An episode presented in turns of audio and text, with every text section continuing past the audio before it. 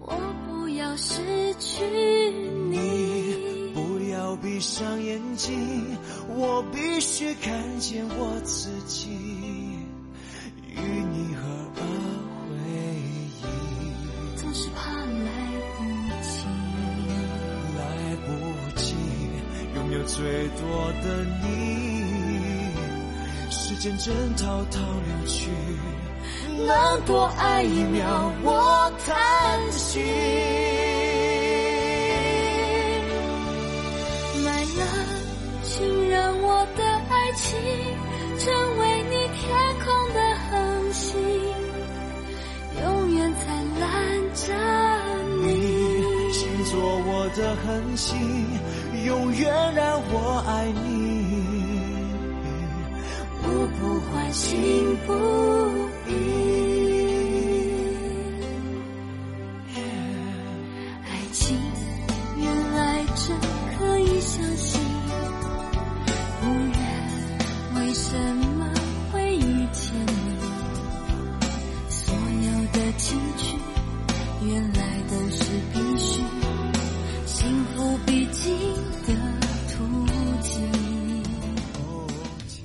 点零七分了，再度回到了 You Live Show FM 零四点一正声广播电台，陪同大家，我是你的好朋友瑶瑶。好的，当然中午的时间喽，你吃饭了没有呢？在吃饭之余呢，又来到了悠悠诊疗室了啊。那么相信呢，这个茶余饭后，尤其是现在很多的朋友都在盯着电视，再看看一些。跟我们生活中哦有相关的一些时事新闻，那么也有这个听众朋友哦，这个刚刚呢就马上在 message 里面呢就赖我说，哎，你有碰过恐怖情人吗？哈，问我这个问题。好的，当然呢，今天我们就来帮忙大家哦，这个解决这个问题之余哦，也来认识你身旁的枕边人。那么，如果你真的遇到了恐怖情人，该怎么办呢？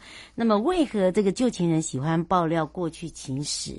啊，所以今天要来告诉大家这个分手处理的一个时间表。为什么用这样来说？有些人说，哇，我那个以前的情人就像爱情的复仇者，不管是男生或女生，谁想要成为爱情的复仇者？好，基本上没有人愿意的。那当然有人问我说，那女生分手后会想要报复，那应该是被伤害的很深吗？好，这个也是我们同事刚才就说，你有被伤害过吗？哦。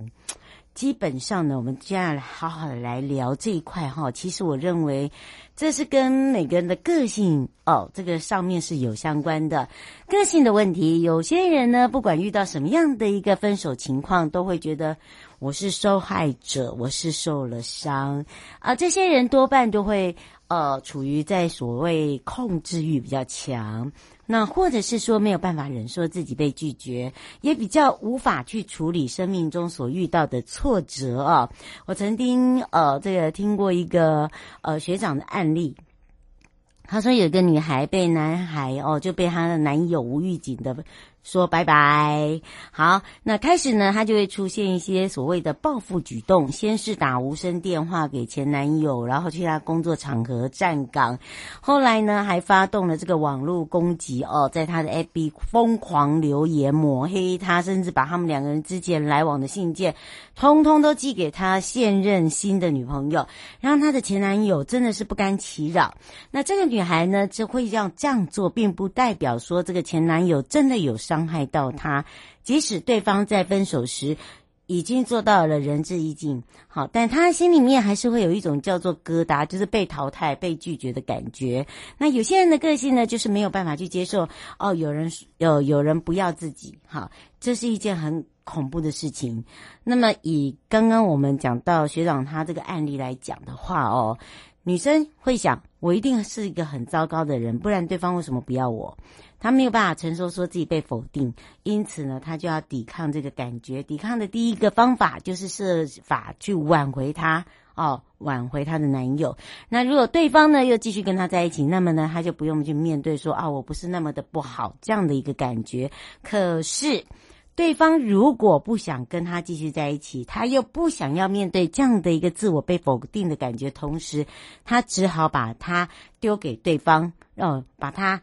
丑化他，好，努力的去破坏他新的一个恋情，那么当然他自己本身呢，也会深受很痛苦哦，所以我们通常就叫这个叫做爱情复仇者啦。不过表面上呢，其实这位女生做法看起来就就是在攻击啊，其实她攻击别人的同时也攻击到自己，好，有时候就是玉石俱焚，好，这样的意味。毕竟呢，呃，前男友的办公室，呃，你要去等人，要花时间。发黑函破坏他名誉，你的名誉也是受损。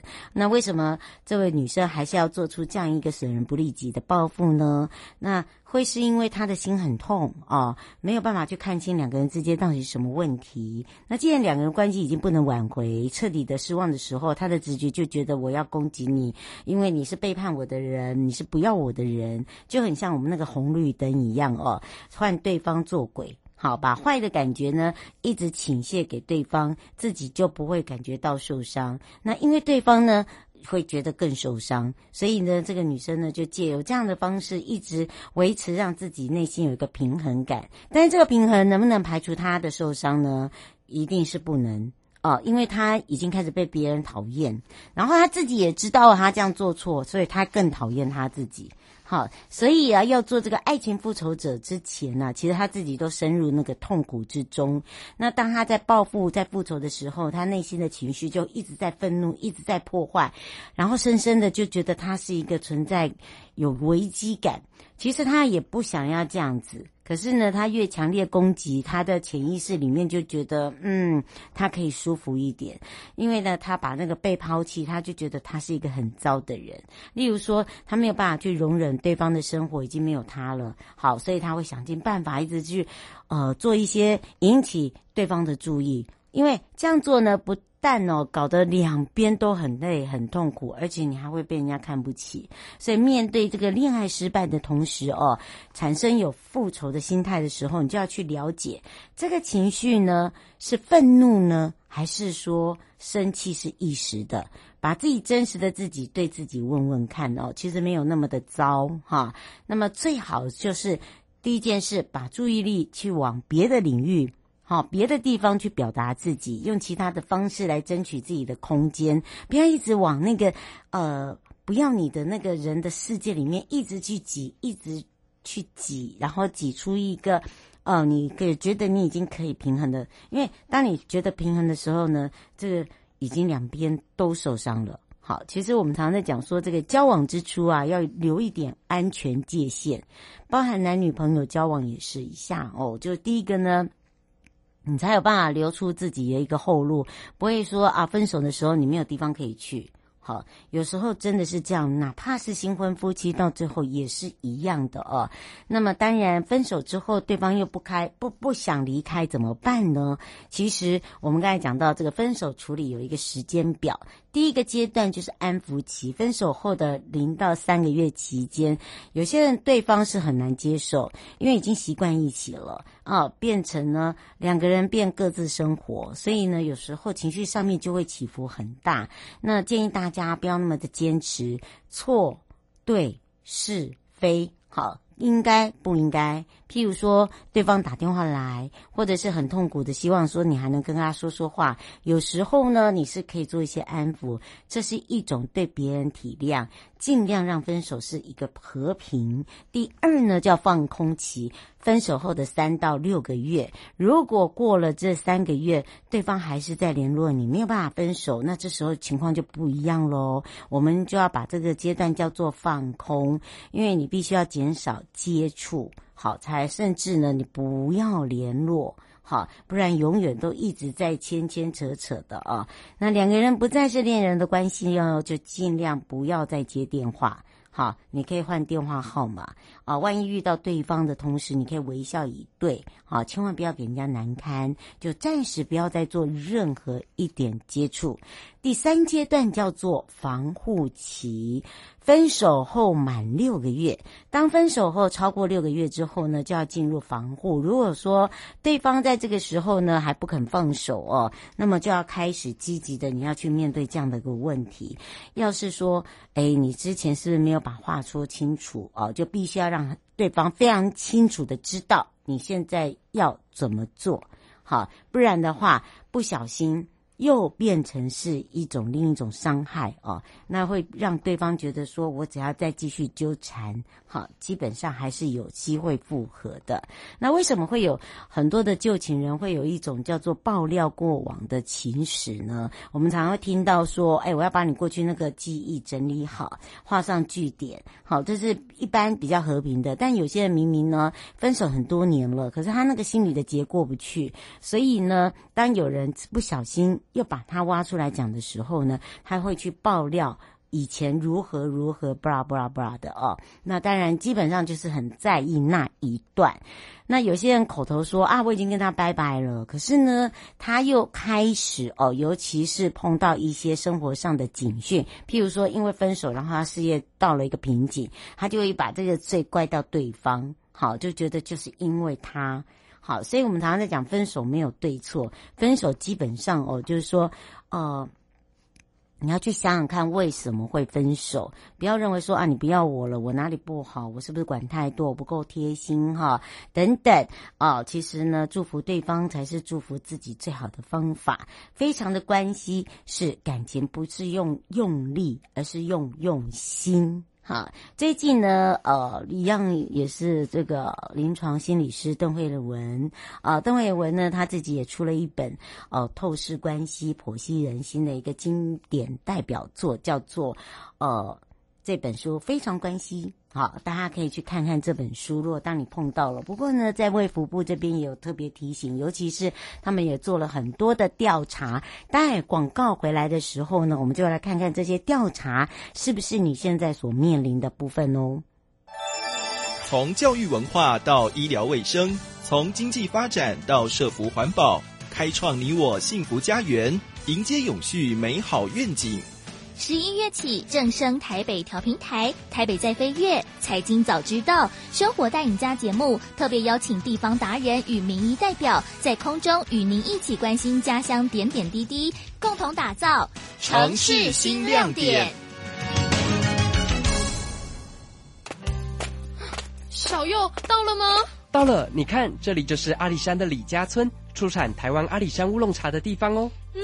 空气清新，云雾缭绕，真不愧是孕育高山茶的优良环境。来来来，喝一口，先休息一下吧。哇，香气清雅，回甘无穷。台湾阿里山乌龙茶真是茶中极品啊！高雅的茶叶品种，台湾阿里山乌龙茶。服务专线零二二三六一七二六八。正声 FM 一零四点一，生活保健样样第一。再一次回到了 You Live Show FM 零四点一正声广播电台，陪同大家。我们在讲这个恐怖情人哦，这个也是刚刚大家的茶余饭后曾经碰到过嘛。其实每个人都有一个呃自己很珍惜的一个人哦，不管是男生跟女生。那当然呢，很多人都会说哦，这个男女吵架一定有，男女不要说男女朋友了，一般的朋友也会有这样的一个情形，甚至是在夫妻哦。那当然，今天我们。那聊到了在这个精神暴力跟肢体暴力哦，这两种你到底认不认识？所以今天在诊疗室里面继续跟大家聊的就是，在卫福部里面呢，呃，尤其是卫福部的保护司，他们自己也有做了一个调查，在各种暴力的形态，包含了精神暴力，呃，最高。好，再来就是肢体暴力、经济暴力、性暴力、跟踪跟骚扰。哇哦，这个经济暴力、性暴力、跟踪骚扰这三种暴力呈现是幅度最高的。忽视跟冷漠是冷暴力最常用的模式。哈，两次的调查，我们都发现了精神暴力是最常见的亲密暴力，远比肢体暴力高了两倍。好，那最常发生的精神暴力就是伴侣呢曾经疏忽你，或者是对你冷漠相待，哦，就占百分之四十二点二，很高诶。那其次就是伴侣随时要跟知道你的行踪，那第三就是伴侣曾经欺负你，或者是让你觉得你很糟。好，那当然，呃，这个也是在卫福部里面的保护司啊，他们去做了一个这个数据的一个大数据资料。那么另外呢，呃，我们讲到精神暴力跟肢体暴力啊，呃，你了解吗？好，那还有一种叫做冷暴力，呃，不打不骂的冷暴力精神折磨更大。怎么说？魏福部就在这个里面呢，他就有一个解释啊。精神暴力形式很多样，多态多样态。那么直接的言语暴力很难察觉是冷漠忽视，虽然没有动手动脚，但是会让受害者精神折磨，然后他就是慢慢慢慢的累积，甚至呢受害者自己都没有意识到。然后呢，长期以往都把对方这个受害者的身心健康、人际关系、工作表现，就一直一直去消磨他哦，影响他，到最后哦，常常会讲压垮了最后一根稻草哦。那也因为精神暴力大多都是在伴侣两个人独处的时候发生，外人眼中呢，通常看不到。因为他们不会吵也不会闹，可能会以为说啊，他们感情还不错哦，好，所以呢就叫错觉。所以呢，呃，在卫福部他们他们就出了一本，还有讲到这个特别哦，处于这个精神暴力情境模式制作。审议精神暴力的一个检测表，让大家自己去做一个检测跟辨识，去提高警觉。当然，呃，有一些敏感度啦，是给大家参考，大家不用去想太多。好，只是说刚好茶余饭后呢，哎，有时间我们来做一下这样的一个测验。如果你觉得你这自身处于其中一个情境，表示呢，你的情。密呃，应该亲密暴力中哦，你可能就要有一点点的警觉。譬如说，另一半常常用言语侮辱你，或者是让你觉得你很糟。那第二个就是另一半常常会在其他别人面前贬低你或羞辱你。那第三个就是呃，另一半随时都要知道哦，你去哪里，让你很有压力。第四个呢是呃，另一半会因为你跟其他异性说话而生气。第五个呢就是常常故意做出让你惊吓、恐惧。哦，譬如说他看你的方式啊，常常对你吼叫啦、丢东西啦，啊，最后就是另一半常常疏忽你，或者是冷漠以对。哎，有些人是这样哦。那另外一种呢，叫做数位骚扰变成新型暴力。好，大家会说数位骚扰不会吧？其实你会发现哦，我国暴力防治。法在这个家庭暴力里面已经施行了二十年。家庭暴力里面呢，对肢体暴力、精神暴力有很多的防治方法。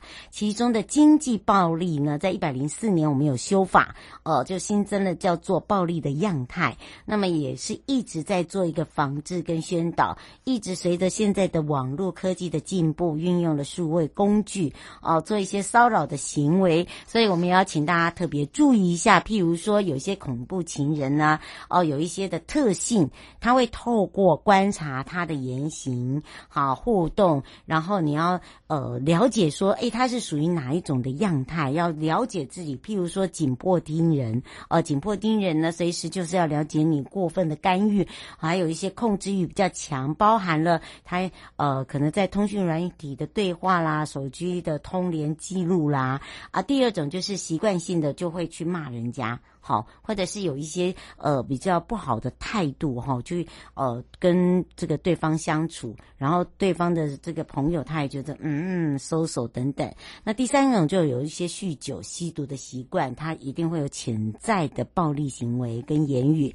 第四者有一些会有一种自残法，自残呢呃的记录呃喜欢呢这个两个人在一起的时候会有一些威胁，我要死我我死给你看啦，我恐吓你啦，以死相。逼啦，那第五种就是情绪反复无常，很容易暴怒，很容易失控。第六种就是呢，如果提到这个前任的情人呢，呃，这个就会觉得他没有安全感。最后呢，就是猜忌、疑心病重，哈，禁止呢，呃，这个跟其他的人接触等等。好，当然呢，如果你碰到类似这样的情形的时候，也要特别的注意一下了。那么注。呃，应该说，身为家人、身为朋友、身为同事、呃，邻居，如果真的如果发现有一些异态、异样，好，你可以比较热心一点。好，现在有一个全国保护专线叫一一三，好，或者是一一零，啊，来做一个呃这个报案的动作。那当然有一些这个自我的保护措施也很重要，譬如说，呃，不要跟通通常就是。你在交友的同时哦，尤其是如果你你才跟跟他交往，或者是说，诶，你已经要迈入交往的阶段的同时，就是说，呃，你要特别的注意一些他平常生活的小细节哈。那如果你真的也觉得你已经跟他不适合的话，就千万不要再接触哈，尤其是单独接触哈。那要接触可以到明亮的地方。哈，那或者是找朋友陪同，好，不要把自己深陷在危险的情境。再来就是不要联络。好，千万不要联络，不要因为你们曾经有过的这个金钱交往啊，或者是一些物品啊等等哈。那再就是不要去激怒对方，不要去挑衅，有一些这个辱骂的言语常会激怒对方哦。那么当然，如果发现对方的情绪很高涨的时候，那个精神状态不是那么好的时候，你一定要想办法离开现场，哈，安静的离开现场。好，那当然有这样的一个情形的时候，可以请家人来保护你，你的朋友来保护你，就是互相的保护啊，呃，以免第一个你他可能会有一些自残的状况，或者是呃比较冲动的状况。那最后呢，就是要提醒大家，跟这类型的情人在相处过后要分手，要记得慎选时间地点。好，怎么说？最好你要选择人事实地。啊，请或者是请朋友、请家人陪同，好谈判。我觉得不要用谈判这两个字哦，就是说沟通，就是说如果真的没有办法走下去的同时，怎么样来去找一个沟通点？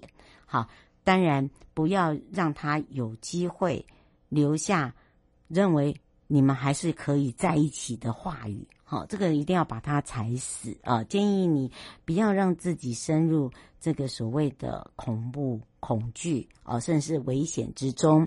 那发现呢，呃，这个家暴的时候，多管一点闲事哦，一一三很好用哦，来去帮助你，也帮助别人。那因为呢，你的一个鸡婆，好，你一个帮助，其实呢，也可以让很多人。了解说，哎，如果真的碰到的话呢，哎，我至少可以怎么样来去哦减低所谓的伤害啊？我觉得这伤害是呃，就是说怎么样来去让自己呢不要深受其害之外，也不要让你的这个家人哦也类似的一个情形发生了哦。这个也是我们来特别提醒大家的地方。好，当然呢，今天的健康害呢要来跟大家聊到的就是，哇，最近的橘子真的很甜，很好吃。其实你会发现哦。哦，这个冬天的橘子啊，有一些好处，不知道大家知不知道？像橘子呢，哦，它整颗都非常的好用，包含了皮，好。那么黄澄澄的橘子现在是多汁期，包含了柳丁。啊。那天气转凉，呃，柑橘类就是盛产期，只要记得凉的时候就是橘子出现了。但是有时候呢，哦，你会说，哎，这个橘子，橘子在中医来看哦，整颗都是宝。譬如说橘皮，一直到这个橘络，好，到橘肉。哦，各种不同的橘子的性质呢，虽然是偏冷，但是呢，你只要不要一次吃太多，吃太多你会怎么样？巴豆甜，肚子痛，懂吗？那个味道酸甜的橘子大家都爱，尤其要提醒大家的哦，就是橘子不要一次吃太多颗，因为它比较属于偏寒。那么，但是橘子里面又有肌酸，哈、有机酸，它因为它会刺激我们的胃壁的黏膜，所以呃，胃肠啦、肾啦、肺功能比较寒的人啊，或者是说你是属于寒性体质的人，还有糖尿病的人不可以吃多哦。好，引发的就是巴豆甜，一周可以吃两到三颗就好，好，不要过量。那么感冒到底可不可以吃橘子？后来问了一下中医师。建议风热型感冒的人吃橘子比较有帮助。风热型的哦，所谓风热型就是你的呃头面发热、咽干痛哦，就喉咙痛啊、黄鼻涕、黄的痰，好，它可以试着来清热生肌，这是在中医里面讲的哦，可以祛痰下气的效果。那如果你是风寒型的话，比如说你会胃寒。然后肚子寒冷，喉咙痒，好，然后也没有什么痰，就不适合吃这种所谓偏凉的食物了。那么当然。很多人都不了解哦，这个其实橘子呢，只要是吃对了，不要吃太多哦，慎选，其实都是一个好的食物。像整颗，我说我们为什么说是一个宝呢？像橘子有三个部位哦，可以让大家知道，都真的很好。那么我也问了这个中医，他说真的是这样，不是开玩笑。橘子从皮到果肉，他就讲像好处一。橘皮呀、橘皮，橘皮能做什么呢？就是健脾。健这个我们的脾脏哦，那么当然呢，呃，这个燥湿化痰的部分呢，哦，是可以让大家了解啊、没有成熟的青皮可以这个哦疏肝气，尤其是呢，如果你有月事来的话，很容易呢，就是会有因为一种所谓的胸胀、腹胀，所以平时呢，如果容易消化不良的朋友，就要特别的注意了。那么另外哦，很喜欢泡那个橘皮茶，有些人真的很养。本身呢，他把橘子晒干之后哦，就可以来这个放入热水，也不用煮，放在这个高，就是一般来讲哦，这个滚烫的热水加一点蜂蜜，就是一种养生茶了。那第二个呢，橘络，什么叫橘络？就是我们我们吃那个橘子柳丁那个白白的啊，一丝一丝的白白的丝就是橘络。橘络的话呢，它可以顺气。破除胃气的积带跟那个解胃热，好，还有就是久咳的人非常好用，可以搭配陈皮来熬水。那这个时候就真的是要来熬水喝了。那第三种呢，就是橘肉。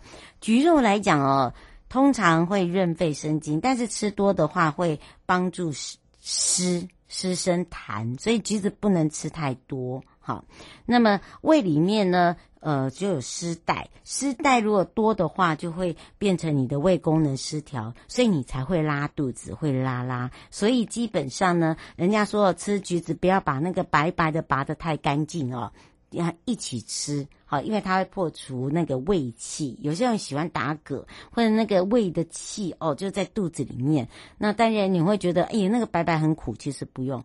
第一个。它可以哦，有些人呢火气很大，它可以哦预防上火，所以你看看是不是很好用？而且我觉得现在的呃一些阿姨们啊很厉害，他们呢拿柚子呃来晒干，来去做天然的洗洁剂，橘子也是一样。好，有些人呢会把它晒干以后再做做一些呃滚。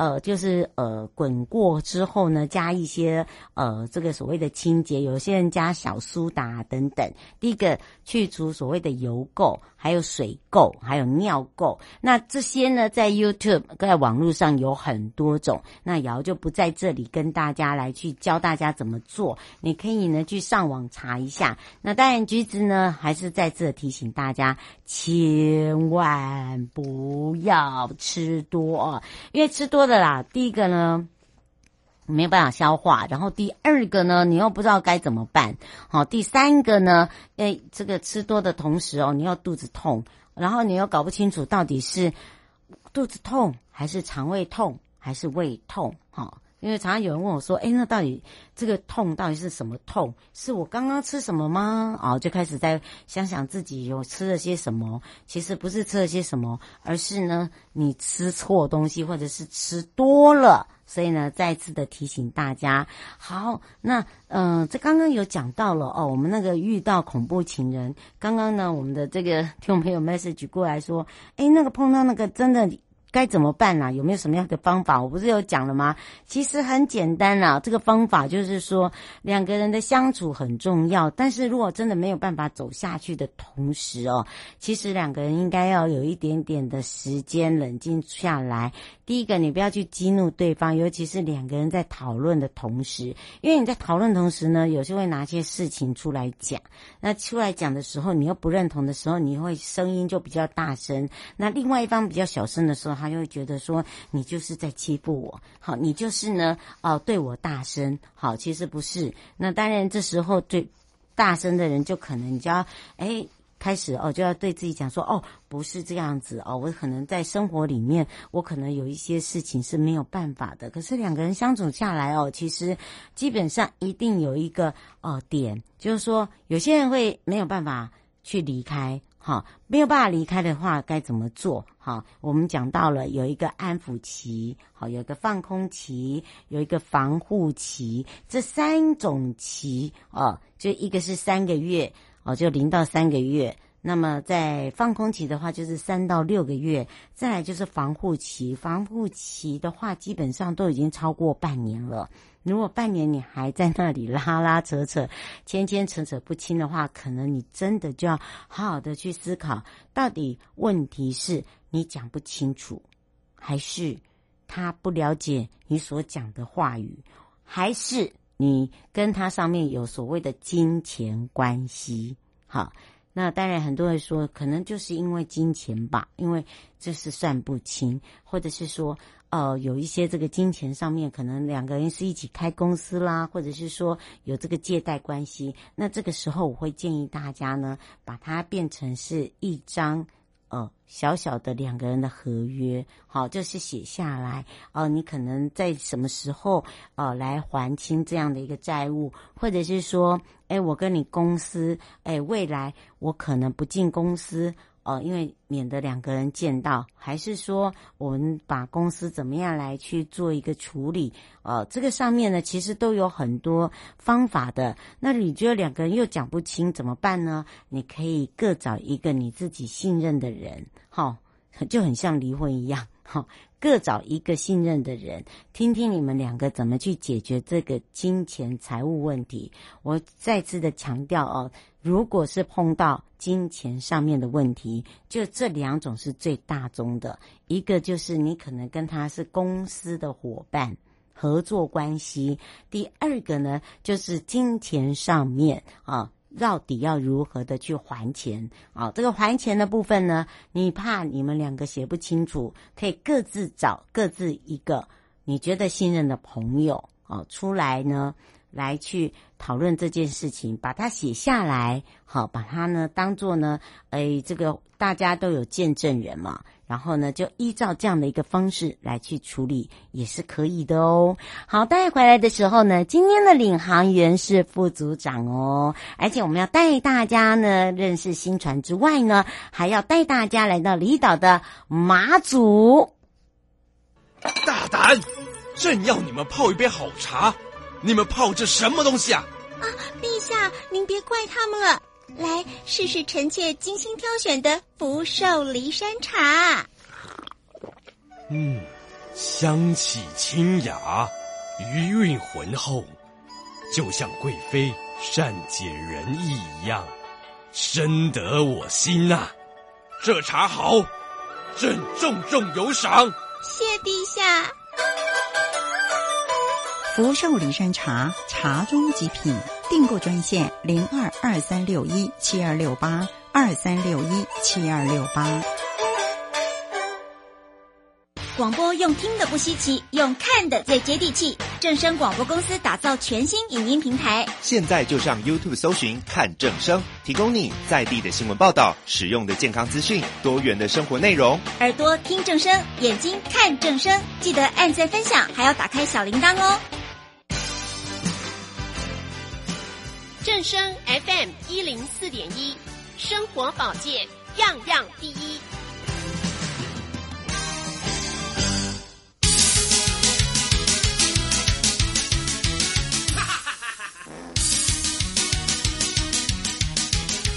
周休二日去哪里？找观光推销员就对了。我是观光小天使瑶瑶，让我们一起悠悠玩乐趣。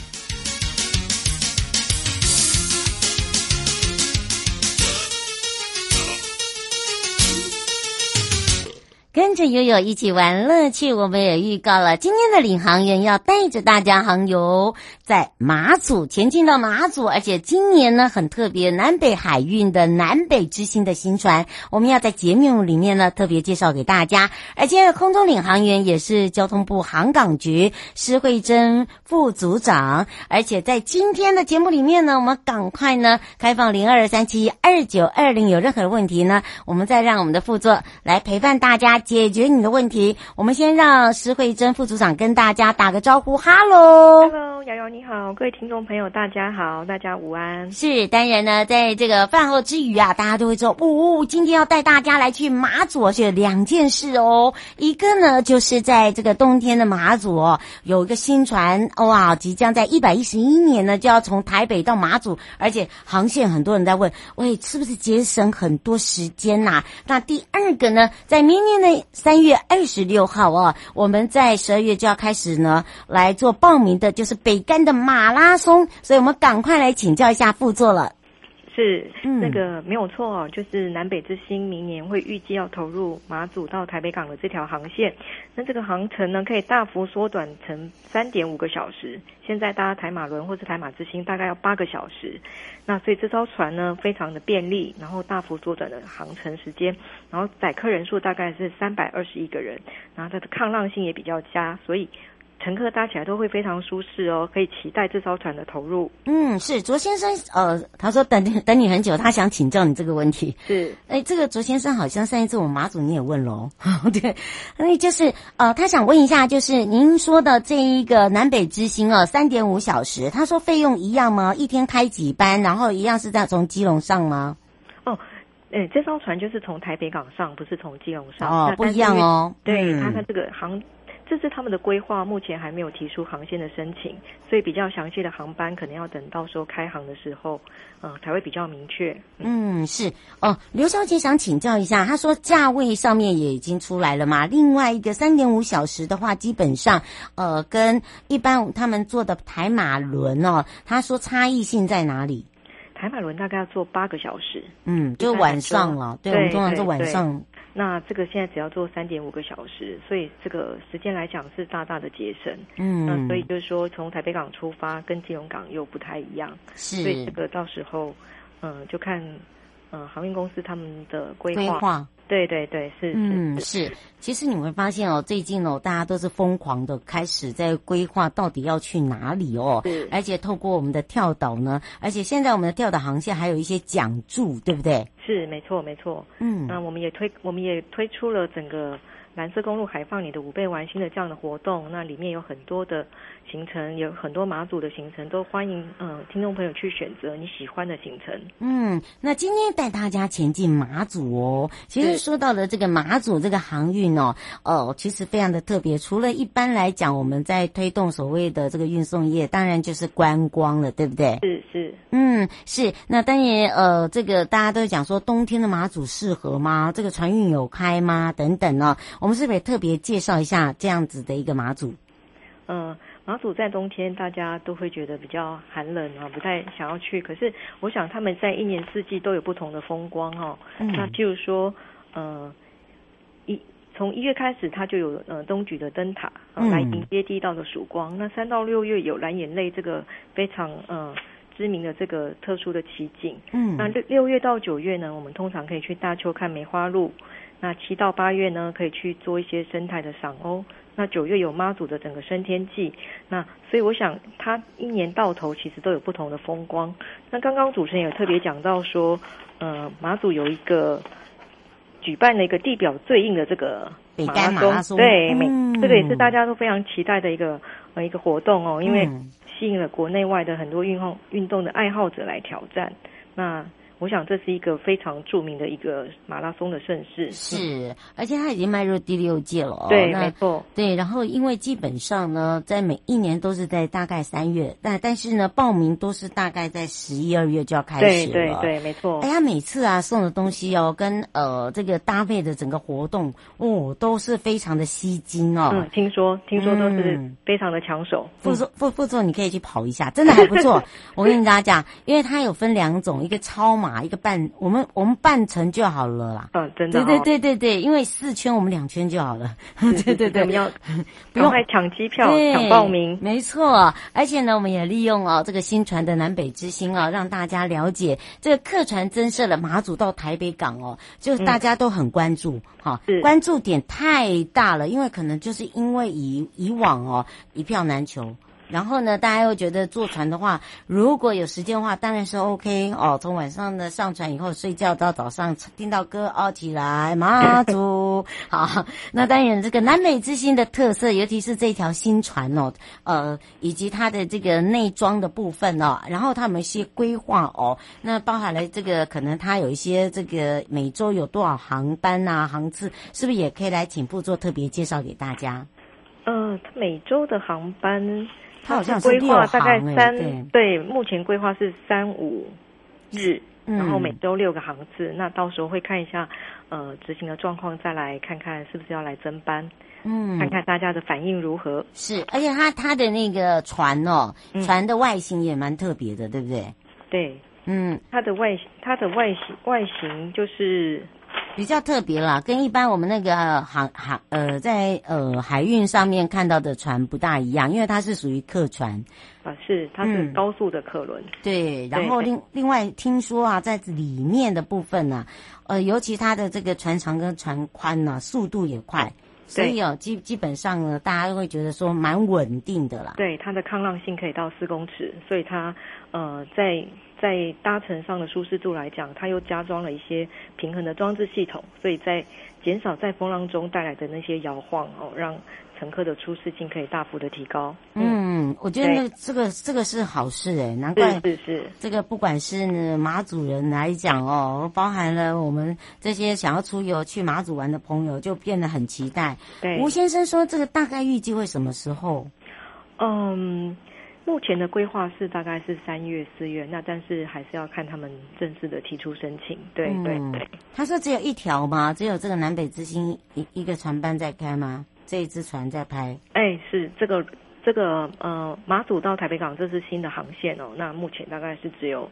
呃，南北之星他们预计要投入，对，嗯、对，是这个，那其他都是从基隆出发，嗯、是好，所以呢，请大家这个不用太担心哦，就三月预计啦，预计对，预计预计这是他们的规划，对，而且你看，它可以载到三百多人呢，对，三百二十一个人，对呀、啊，所以请大家不用想说，哎，那个到时候会不会 那个没办法，这个太多、哦，不会啦。刚刚副座也讲啊，初期规划可能是礼拜三、礼拜五、礼拜天，就像台马台马轮有时候也是。一样啊，他会看风向啊，对，对不对？对，对对，他也不是每次每天都有开，就看你那个风向的浪多大等等。对，刘、啊、小姐说她想要呃，这个请副座讲一下那个北干的马拉松哦。嗯、她说她今年是已经开放报名了，那她比较特别的一点是可以搭配我们的呃这个五倍券，还是搭配我们的那个国旅券来玩这个马拉松？她写的。这个马拉松的赛事，可能要上一下连江县政府他们在主办的，可能会比较清楚，对，会比较清楚，对对对，嗯、这个不是呃。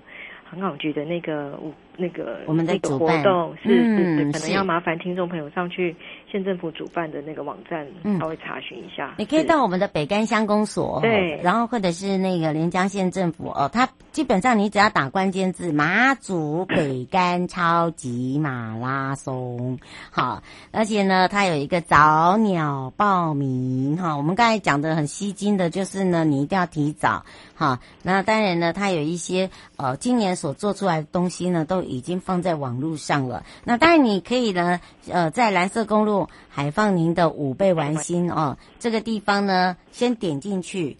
因为我们这次也有做很多的优惠套票，所以我优惠套票的部分也要赶快来让副座来介绍给大家。那大家可以依照副座现在介绍给大家的套票行程里面包含了有哪一些，呃，然后呢，你就可以来给他点下去啊，记得哦，不要忘记了到码头一定要拍照哦。对，一定要打卡几张，我们可以上网抽奖。嗯，奖品非常的丰富哦。嗯，对，那副座可以来告诉我们大家五倍玩心的优惠套票里面。又包含了有哪一些喽？哦，这个钞票真的非常的多，非常的多哦。不管是你两人行、三人行，你想要去东引啊，或是要去看那个马祖那个观音神像啊，他们都会有不同的行程。甚至你要去大邱哦，所以就看您个人的行程是要跟有闺蜜游啊，也有亲子游哦，都可以任选你们的行程去做任意的搭配。嗯，是。呃，副座有去过马祖了吗？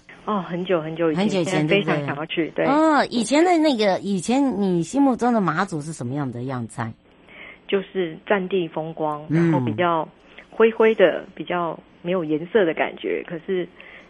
借由现在现在不一样了，平壁村啊，什么听说都是非常的吸引人。没错，嗯，我马祖的朋友特别推荐我说，一生一定要去过一次东引。嗯，说东引在马祖人眼中是非常漂亮、非常特殊的。是它的北国之江哦，真的非常的漂亮，尤其是你可以住在最北边的民宿。是，好，对，非常期待。嗯，是真的，因为尤其是可以利用我们这一次哦，这个离岛船游的一个优惠。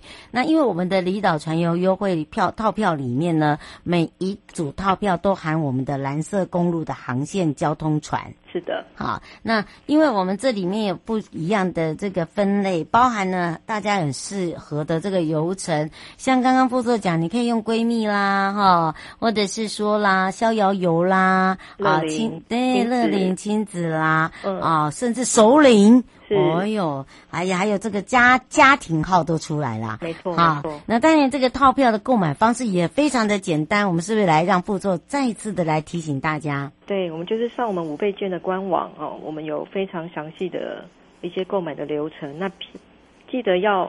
集章打卡，然后我们有非常丰富的奖项都可以来提供给大家。嗯，是我们一再的提醒大家哦，我们这个优惠套票呢，整个购买呢，刚刚副座讲到的，就是在我们的活动网页里面，你会看到我们的旅行社的。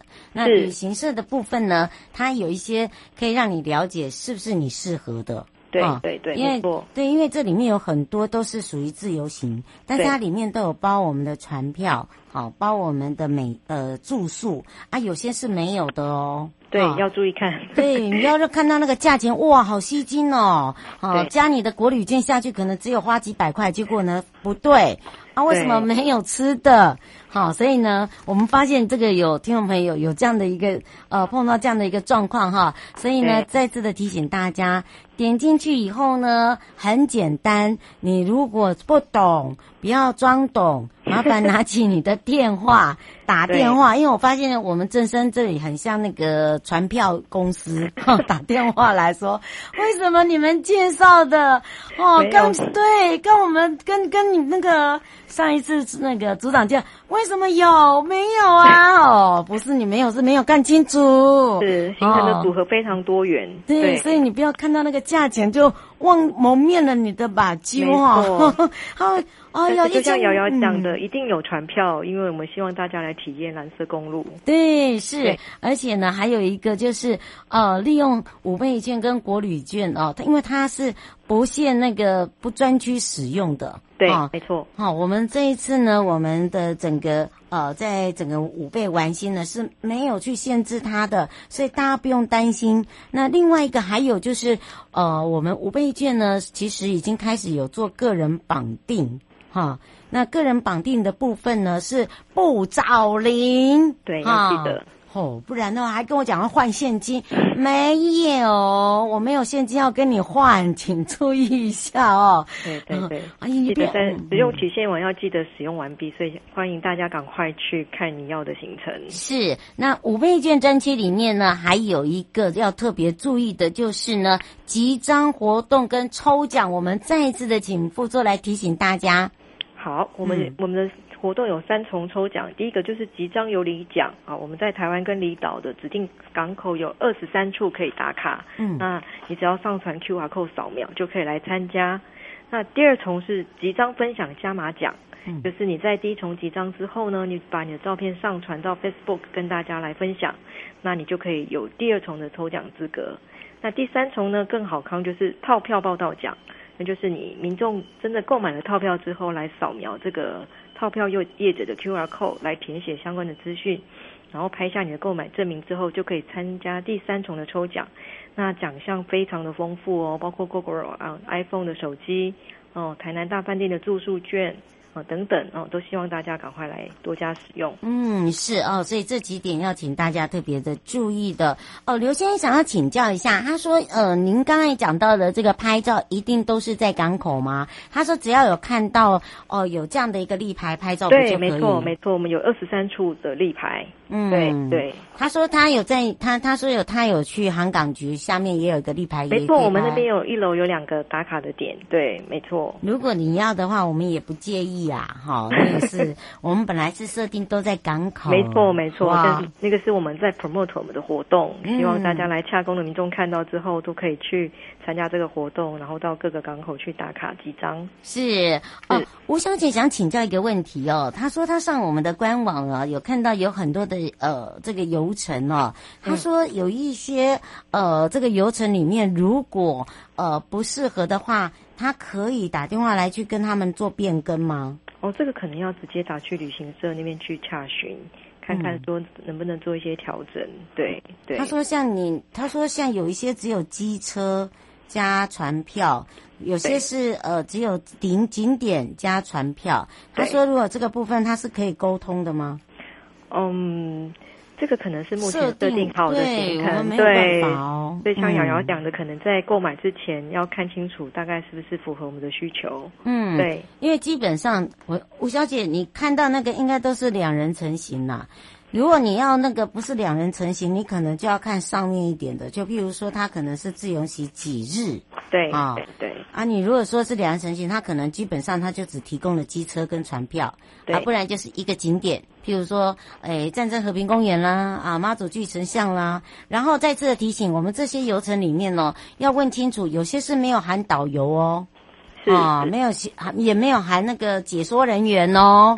哦，有一个好方法，麻烦哈，如果到马祖的话，我们呢在这个南竿、北竿、东营哦，还有呃这个东莒，我们的游客中心呢。都有这个打电话，或者是先问一下我们有没有可以来去呃帮忙解说的人员，都一定要先提早打电话哈。没错，这个抢手的。对，所以呢，请大家注意，这有没有特别提醒大家的地方？